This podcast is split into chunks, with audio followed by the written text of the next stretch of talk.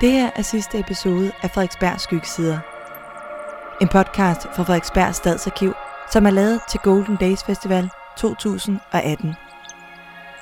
I år er festivalens tema historiens B-sider.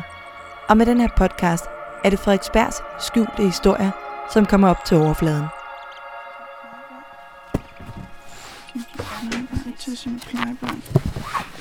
På et kort over plejemøder. herinde.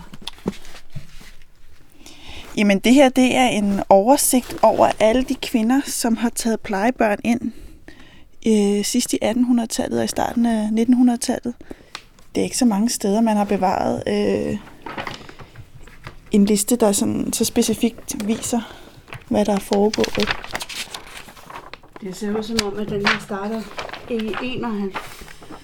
I den sidste tid har Susanna fra Frederiksberg Stadsarkiv sammen med sin kollega Mette arbejdet intenst på at komme til bunds i stakkevis af sagsakter, politirapporter og protokoller fra den gang den officielle plejeordning var i sin spæde begyndelse.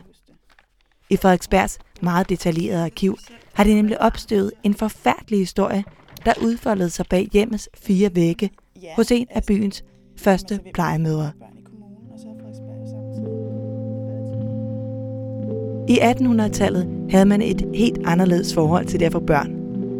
Børn uden for ægteskabet var illeset, men det skete alligevel ofte, at kvinder blev gravide ved et uheld. Hvis det er unge piger, altså så har de øh, været fortvivlede, og nogle af dem har som sagt ikke engang vidst, de var gravide. Altså troede, de havde ondt i maven, og har bare født og fået chok. Gravet det ned i øh, køkkenmødingen eller, eller sådan noget. Ikke? Altså det, er, det har man jo set. Plejemorsordningen opstår, fordi man erkender, at der er behov for at hjælpe de enlige mødre og deres børn. Man laver et system med regler for, hvordan ordningen skal fungere, og der etableres et hold af frivillige tilsynsfolk, der jævnligt besøger plejemøderne og holder tjek med, at alt er, som det skal være. Præcis. Du fandt den? Ja. 1102. Anna Marie Dorthea Knudsen Halvorsens født i Flensborg. Og her er hendes plejebørn. I den første protokol over Frederiksbergs plejemøder kan man ikke undgå at bemærke fru Halvorsen. En plejemor, som tog forsiderne på landets aviser og rystede befolkningen, da man opdagede hemmeligheden bag hendes usædvanlige plejeordning. Hun har jo, altså hendes side er jo helt fyldt, kan du se, og de andre, der står måske en eller to. Så hun stikker ud. Hun er anderledes. Det er hun altså. Ja, det er hun. Hun bliver registreret i 1898, hvor hun starter sin øh, lille øh, virksomhed. Hun får en tilsynsførende, som hedder fru Hersom. Og så får hun øh, lov til at have to børn. På det her tidspunkt er fru Halvorsen 25 år, og hun har en seksårig datter, Agnes, og så har hun en mand, og han er postekspedient, og tjener den nette sum af 1800 kroner om året. Og det er faktisk ret mange penge. Så han øh, kan ikke helt forstå, hvorfor hun vil have plejebørn. Men øh, hun øh, kan godt lide at købe ting, fru Halvorsen. Og hun øh, har, har skaffet sig lidt gæld, sådan histerpist hos Madame på Frederiksberg, for eksempel, en lille tøjbutik. Og møbelforretningen øh, på Nørrebro. Plejemorsordningen er altså en oplagt mulighed for for Halvorsen til at tjene penge til det gode liv. Men med de nye regler bliver Halvorsen nu begrænset til kun at have to børn ad gangen. Til gengæld får hun hurtigt skabt et godt ry omkring sig. Fru Hersom, som er, er den kvinde, der øh, har tilsynet, hun øh, kommer på besøg en gang imellem og ser, om alt er, som det skal være. Og øh, hun øh, har en god opfattelse af fru Halvorsen. Fordi der er pænt og rent. Hun øh, er ordentlig, hun er net at, at se på, og sådan statelig. Der er styr på tingene. Så øh, hun er, hun, fru Hersom mener, at det er en af plejekorpsets bedste plejemøder overhovedet. Men når det nu går så godt, hvorfor så nøjes med to plejebørn, når man kan tjene ekstra penge ved blot at tage lidt flere? Stik imod alle regler begynder fru Halvorsen i al hemmelighed at udvide sin plejeordning. Ja, og det pussy er måske sådan for os at se i dag, at øh, hun havde dem, det, hun, havde, hun ville kun have spædbørn, for det var de nemmeste. Dem kunne man jo bare lade ligge jo, ikke? I protokollen kan man i dag se, hvordan fru Halvorsens virksomhed hurtigt tager fart. Så Halvorsen har jo haft op til fem plejebørn ad gangen, og hun har kun haft tilladelse til to. Øhm, så hun har jo skulle tage nogle metoder i brug, hvor hun har skjult dem for den tilsynsførende og for besøgende, og særligt måske også for de andre mødre, ikke? Jo, jo Ja, i høj grad. ja. I høj grad. For at skjule de hemmelige plejebørn, har fru Halvorsen udviklet et helt særligt system. Foran indgangsdøren, der er der et gardin. Så er der et lille hul i det gardin. Så lister man sig hen og kigger ud, hvem er det, der står derude? Hvad for nogle børn skal nu op på pulterkammeret, på loftet, ud på køkkentrappen? Hvad for nogle vugger skal vi have væk? Sådan så der kun er det her ene barn, hvis mor står og banker på. Og det er meget hendes datter. Så Agnes står med spædbørn, børn, som så egentlig heller ikke er ordentligt påklædt, for det skal jo gå hurtigt det her. Ikke? De skal bare gemme sig vejen, og der står hun i, i, i ret lang tid. I lige så lang tid, som, som det tager mor, mødrene at se til deres eget barn. Det må faktisk have været ret hårdt, ikke? At rode rundt med alle de der børn. Fru Halvorsen har fået noget af en opgave for sig. Men for hende er plejeordningen mest af alt en virksomhed, så hun er parat til at gå på kompromis med børnenes velbefindende. Og det bliver blandt andet nødvendigt, da familien Halvorsen bliver inviteret til barnedåb. Her hyrer de fru Kristoffersen, som skal tage sig af børnene, imens familien er til fest. Familien tager afsted før. Altså tænker, jamen det kan man godt. Fru Kristoffersen kommer jo, så øhm, de tog bare afsted og lod børnene alene.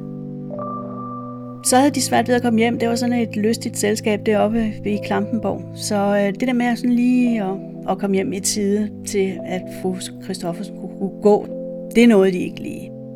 Men hvad pokker. Det er jo små børn. De kan jo ikke gøre nogen ulykke, vel? De kan nok godt være alene. Så øh, det var de så, fra da øh, fru Christoffer den skulle gå om aftenen, til øh, familien Halvorsen kom hjem igen klokken 1 om natten. Beboerne i ejendommen begynder så småt at få færden af, at tingene ikke er helt som de bør være inden hos fru Halvorsen. Naboerne kunne ofte høre børnene græde ustandsligt i lang tid, tydeligvis overladt til sig selv. Og de så de spæde børn sidde med bare fødder og uden benklæder på, på gulvet og for åbne vinduer midt om vinteren.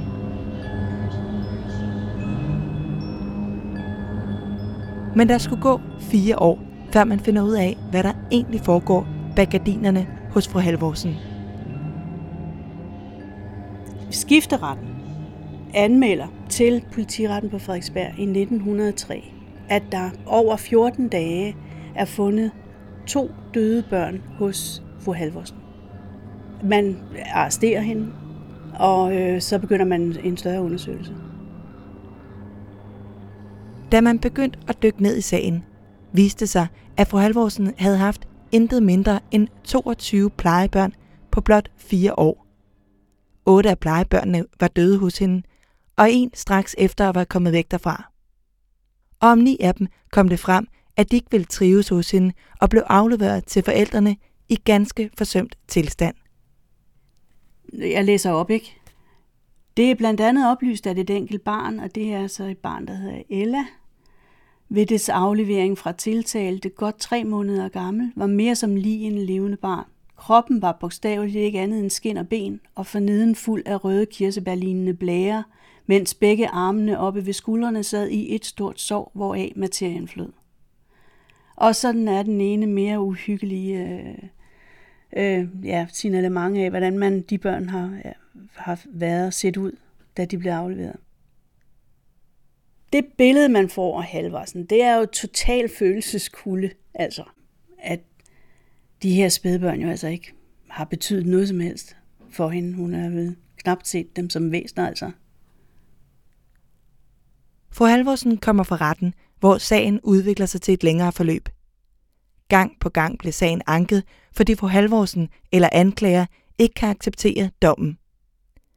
Efter fire års togtrækkeri når den til højeste ret. Her får Halvorsen efterhånden blevet så desperat, at hun mod alle gængse normer tager ordet.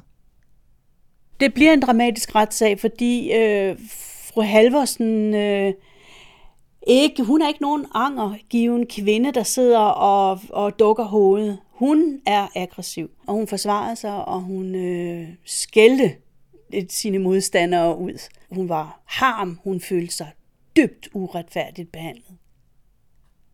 Da den endelige dom langt om længe faldt, vagte det stort forarvelse. Fru Halvorsen slap med en bøde på 100 kroner for overtrædelse af plejeregulativet, mens retten frifandt hende for anklagen om mishandling og vandrygt.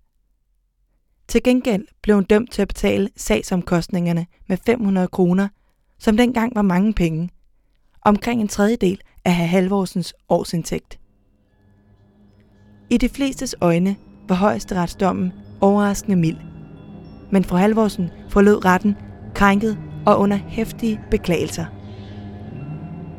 Altså hun lever i en, i, i en egen virkelighed af, hvordan hun har passet de her børn. Hun indrømmer ikke noget. Altså det gør hun ikke.